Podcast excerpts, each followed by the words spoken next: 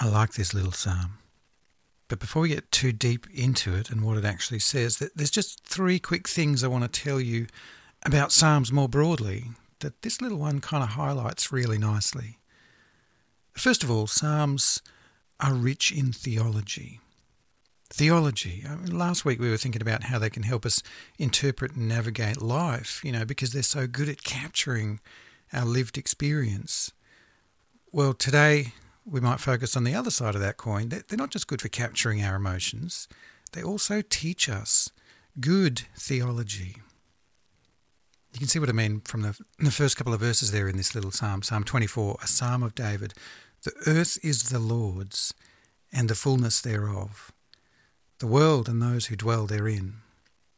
For he has founded it upon the seas, and established it upon the rivers. I mean, God created everything, and so it all belongs to God. That is vital theology right there. And the more we lock in that kind of truth, the more we start to understand God and us and everything else in this cosmos. So, uh, Psalms, uh, I have to tell you, are rich in theology. The second thing is that because they're poems or songs, they often say things in twos things tend to come in twos. And, and you can see that too in those first couple of verses. The earth is the Lord's and the fullness thereof, the world and those who dwell therein. I mean, that's two ways of saying the same thing if you look at it long enough. And again in verse 2 For he has founded it upon the seas and established it upon the rivers. Again, those two lines, you know, they pair up to create the same point. And so that's the second thing I wanted to point out to you. As you read the Psalms, be on the lookout for this, this doubling idea. Thoughts tend to come as thought pairs. And the third thing I thought I'd say is that you can also go a long way to unpacking these Psalms if you look out for structure as you go. Structure. So zoom out with me now across the whole of that Psalm 24 on that page there. I'll show you what I mean about looking for structure in these psalms. It seems to me that the next block of the of the psalm there, verses three to six, all fit together and are then marked off as a as a paragraph, I guess, by that little word at the end, Selah. And that's a word we don't actually know the meaning of anymore, or you know, they would have translated it for us into English. But uh, if nothing else, it seems to be marking off that paragraph there, verses three to six. And then so too, if you look further down, verses 7 to 10 all seem to fit together and, and are then also marked off at the end by that little word again, Selah, which just kind of leaves those first two verses we were looking at before, verses 1 and 2. And, and thinking about structure, I wonder if maybe they're meant to be like, you know, an umbrella over the whole thing, a, a kind of theological framework for making sense of the whole song. Anyway, I mightn't be right about that structure, but see what I mean? If, if you think that way, uh, at least it helps that Uh, you know, helps you to break it up as you try to process what's going on in the psalm.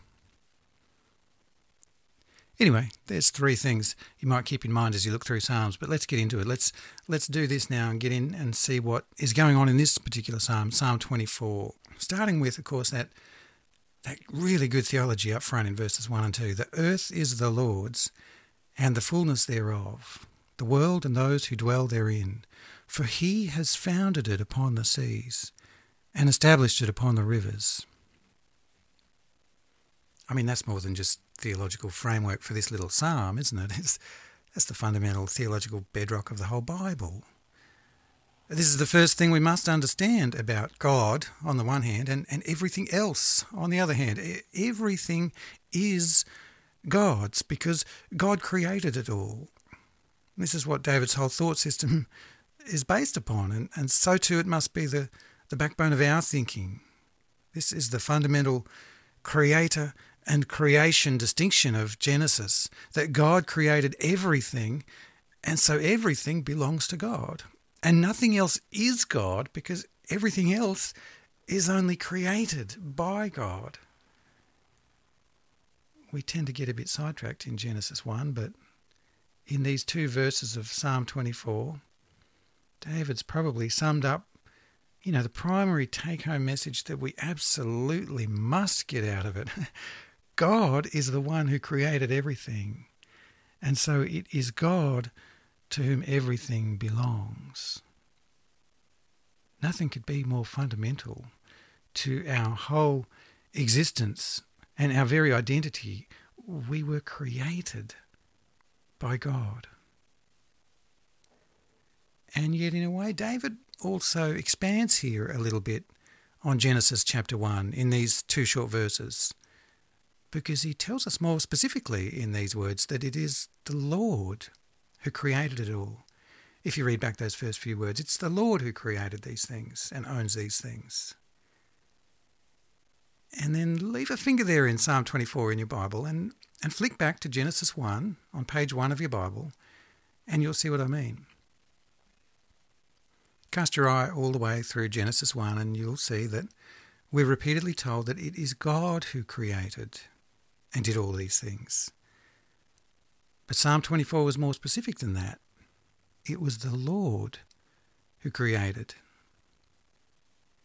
Some of you may have spied on page 1 in that in the second creation account that follows from Genesis 2 verses 4 onwards, a much more intimate creation account we're indeed told there that it was the Lord God who created. And from then on, you know, the Lord God is mentioned regularly through the Bible. And so I guess Psalm 24 opens a bit more like Genesis 2. You know, just to be pedantic, just for clarification, it's more like Genesis 2 is zoomed into this earth as its kind of sphere and to the more personal and relational view of God, the Creator, as Lord. You see, here's the reason I'm telling you all this you and I read our Bibles, we tend to gloss over that word Lord in Genesis 2 and in Psalm 24 and everywhere else in between and along the way. But every time you see that word, Lord, in all capitals, it's actually the personal name of God. It's the personal name of God that he used for himself when he revealed himself to Moses in the burning bush of Exodus chapter 3, if you know that story. It's the personal name of God that you may have heard translated in some English translations as Yahweh or Jehovah. Jews in Hebrew wouldn't speak the name out of reverence, so they just said Adonai, which is where we now get this word Lord from in English in all capitals. But it's actually the personal name. So, however, which way you like to say this, uh, lock this much in about that little word Lord is not a title for God. It's his personal name. So every time we read it, that word should remind us that God is a very specific being, not just a generic concept. And it should also mark him in our minds as very distinct from every other God that people might hope in. And it tells us that God revealed himself to us very personally.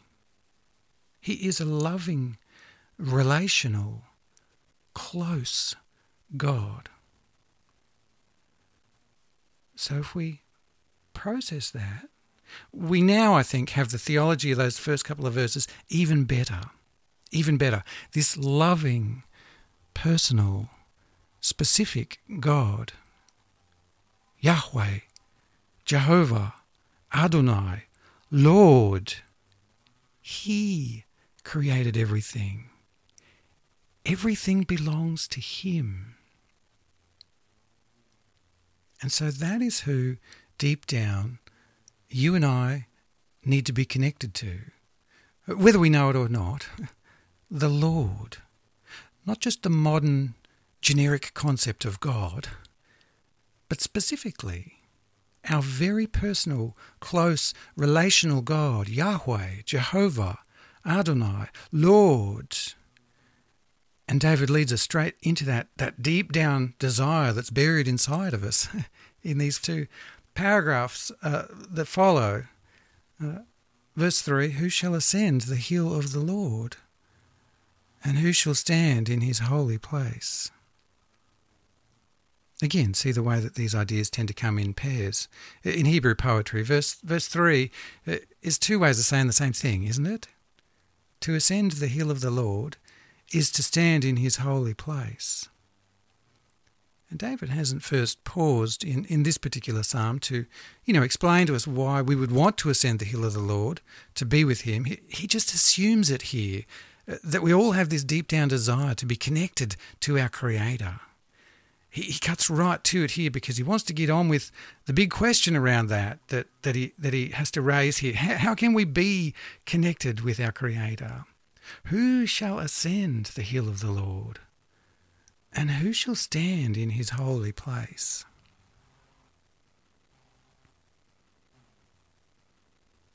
And he answers it right away in verse 4. He who has clean hands and a pure heart, who does not lift up his soul to what is false, and does not swear deceitfully. Again, there's there's thought pairs going on in that verse, and two of them this time. I mean, clean hands, pure heart, same, same, isn't it? And not lifting up our soul to what is false or, or, or swearing deceitfully. Uh, same, same, I reckon. And furthermore, I reckon both lines actually double up again in another sense because they fit together like a positive and negative pair. That is to say, that having clean hands, a pure heart, is the positive kind of way of saying that we don't lift our soul to what is false or swear an oath to deceit if we were to put it in the negative form. In other words, I think those who will ascend the hill of the Lord, verse 3, are those who do not defile themselves with the various false gods and idols of this world, but who faithfully follow Him. Yahweh, verses 1 to 3, and they follow Him alone. Or, in another way of thinking of this, verse 4 is actually still proclaiming the Lord just as much as it's challenging us in what we do. We follow faithfully when we follow Yahweh and Him alone. That verse 4 there, anyway, is probably, I don't know, I reckon it's the hardest one to crack in this short psalm. And I've thought about it all kinds of ways, but this is where I've ended up. As the comprehensive answer to the big question of life in verse 3, we get given four ways of saying the same answer, twice in the positive and twice in the negative, that those who trust and follow God faithfully are the ones who will be with Him in the end. I reckon the NIV translation gets the sense of this difficult verse real crisp. The one who has clean hands and a pure heart, who does not trust in an idol or swear by a false God. And then I reckon that first whole block there is as simple as that. As simple, but I guess as profound as that. Uh, so much so that the second half of this paragraph more or less just repeats the same truth, just in different words. So if you can handle one more layer of thought pairing in this psalm, the second half of the paragraph is the same as the first, I think. He will receive blessing from the Lord and righteousness from the God of his salvation. Such is the generation of those who seek him, who seek the face of the God of Jacob.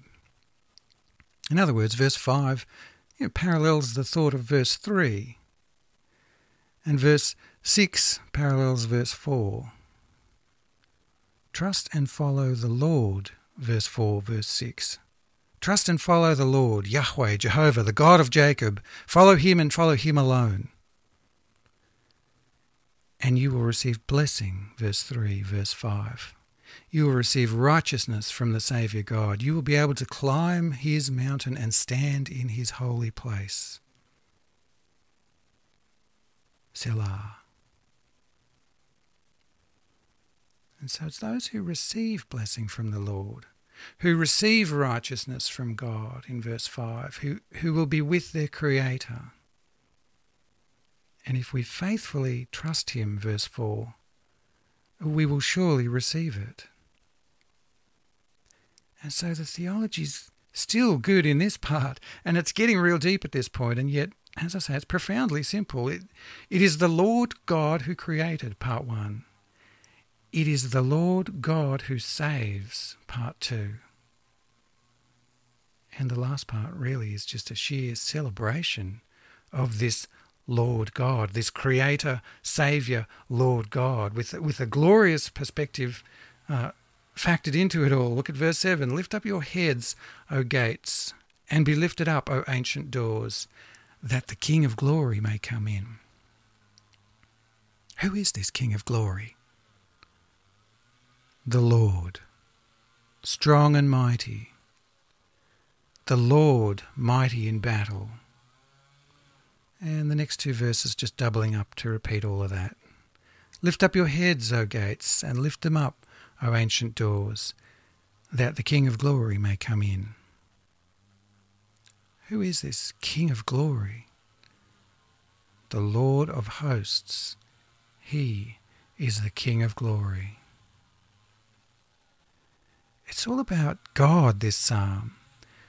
God is the source of our salvation, the source of our hope, the source of who we are in Him.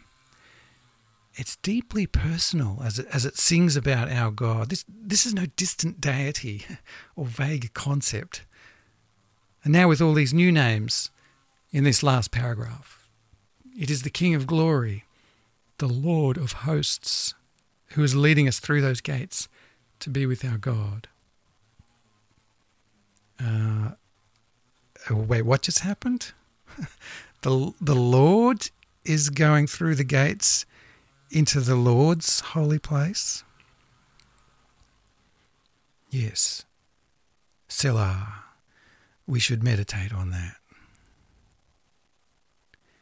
But I should probably mention that David wrote this psalm about 3,000 years ago, and that it's thought to have been the festive song that David sang when he had the Ark of the Lord brought into Jerusalem. Some of you may be familiar with that story. It's in, in 2 Samuel chapter 6, if you want to dig it up later.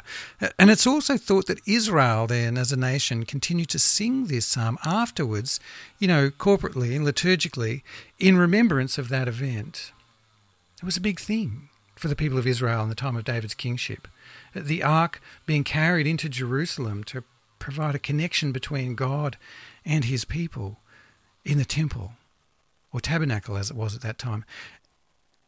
And yet, it's almost impossible for you and I to sit here 3,000 years after that event and, and read this little psalm without seeing the more glorious fulfillment of David's words here in Jesus Christ.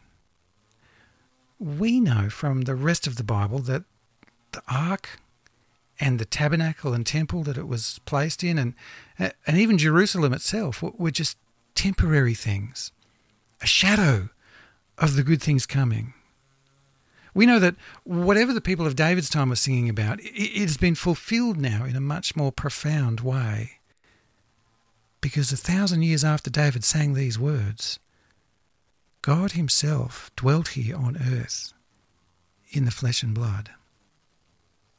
The King of glory is Christ Jesus.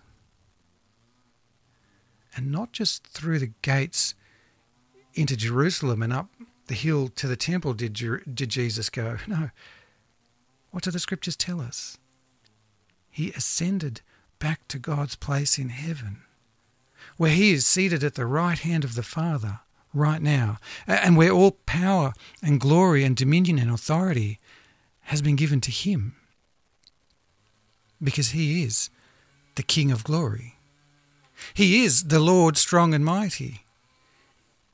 He came to us and conquered sin and death for us, and now he has ascended back to his rightful place.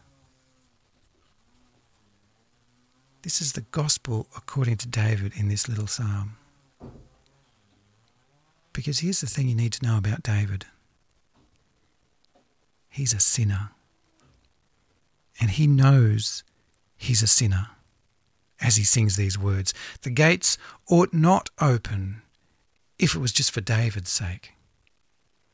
But he is with the Lord, the King of glory, and the gates have to open up for him. You see, part three of this psalm here is, is not just a random chorus thrown on the end. Part three is what makes this song, it's what makes part two possible. David knows he will ascend and, and go through the gates only because he's in the company of the Lord. And so this psalm here is, is just a spectacular eruption of David's joy because the Lord God Almighty is with him. And the emphasis, do you see, all the way through this psalm, the emphasis is all placed squarely on God. So David doesn't ask the gates to be opened, you know, because he's the king of Israel, but because he accompanies the ark of the Lord. In David's humility, he may be conceding that he, that he can't go through those gates by his own heart and hands. His focus in this song is where it should be on his Saviour God. It's just gospel celebration, this song. It's almost in a really funny kind of way. It's almost like an Old Testament, I don't know, song pattern kind of thing for, for John 3.16 in a way. For, for God so loved the world, verses 1 and 2 that he gave his only Son. Verses 7 to 10. That whoever trusts in him should not perish, but have eternal life. Verses 3 to 6. And we might spin out a little bit that David wrote this old psalm so theologically in tune with what much later scriptures have now made perfectly clear to you and I. How did David know to write these things so long before the King of Glory, Jesus, came? Well, when he came, the King of Glory answered that for us, as it happens. In Mark chapter 12 and verse 36, speaking about one of David's other psalms, Jesus said that David himself in the Holy Spirit said those things. Whether David, carried away in the Holy Spirit, knew the full depth of what he was singing at the time is hard for us to say. But either way, this is the gospel. This is the gospel according to David in Psalm 24. Everything is the Lord's. Those who are faithful to him will receive salvation. He himself has come and opened up the gates to life for us. Selah. The typical way the world asks that big question of life in verse 3 goes something like this Do you think you've done enough to get through the pearly gates? Or various other forms that all tragically put the emphasis back on us instead of on our Saviour God, the King of Glory. There's a correction here to tune in to David's gospel as he sees it. Our, our certain hope of heaven rests entirely on our loving, close, and personal God. He created us. He gives us blessing and righteousness and salvation if we but faithfully trust Him and reject every competing idol. He Himself has come to us. He Himself has opened that gate for us. We may go in now because we're with Him.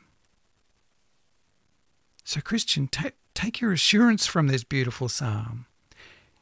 If you have repented of your sin and put your trust in Jesus Christ, the King of glory, then you are granted righteousness. You are granted blessing. You are granted salvation in His name. It's entirely on Him. And it's entirely, therefore, certain. You are with Him. So the application here this week is simply for you to sing. Sing and celebrate your King.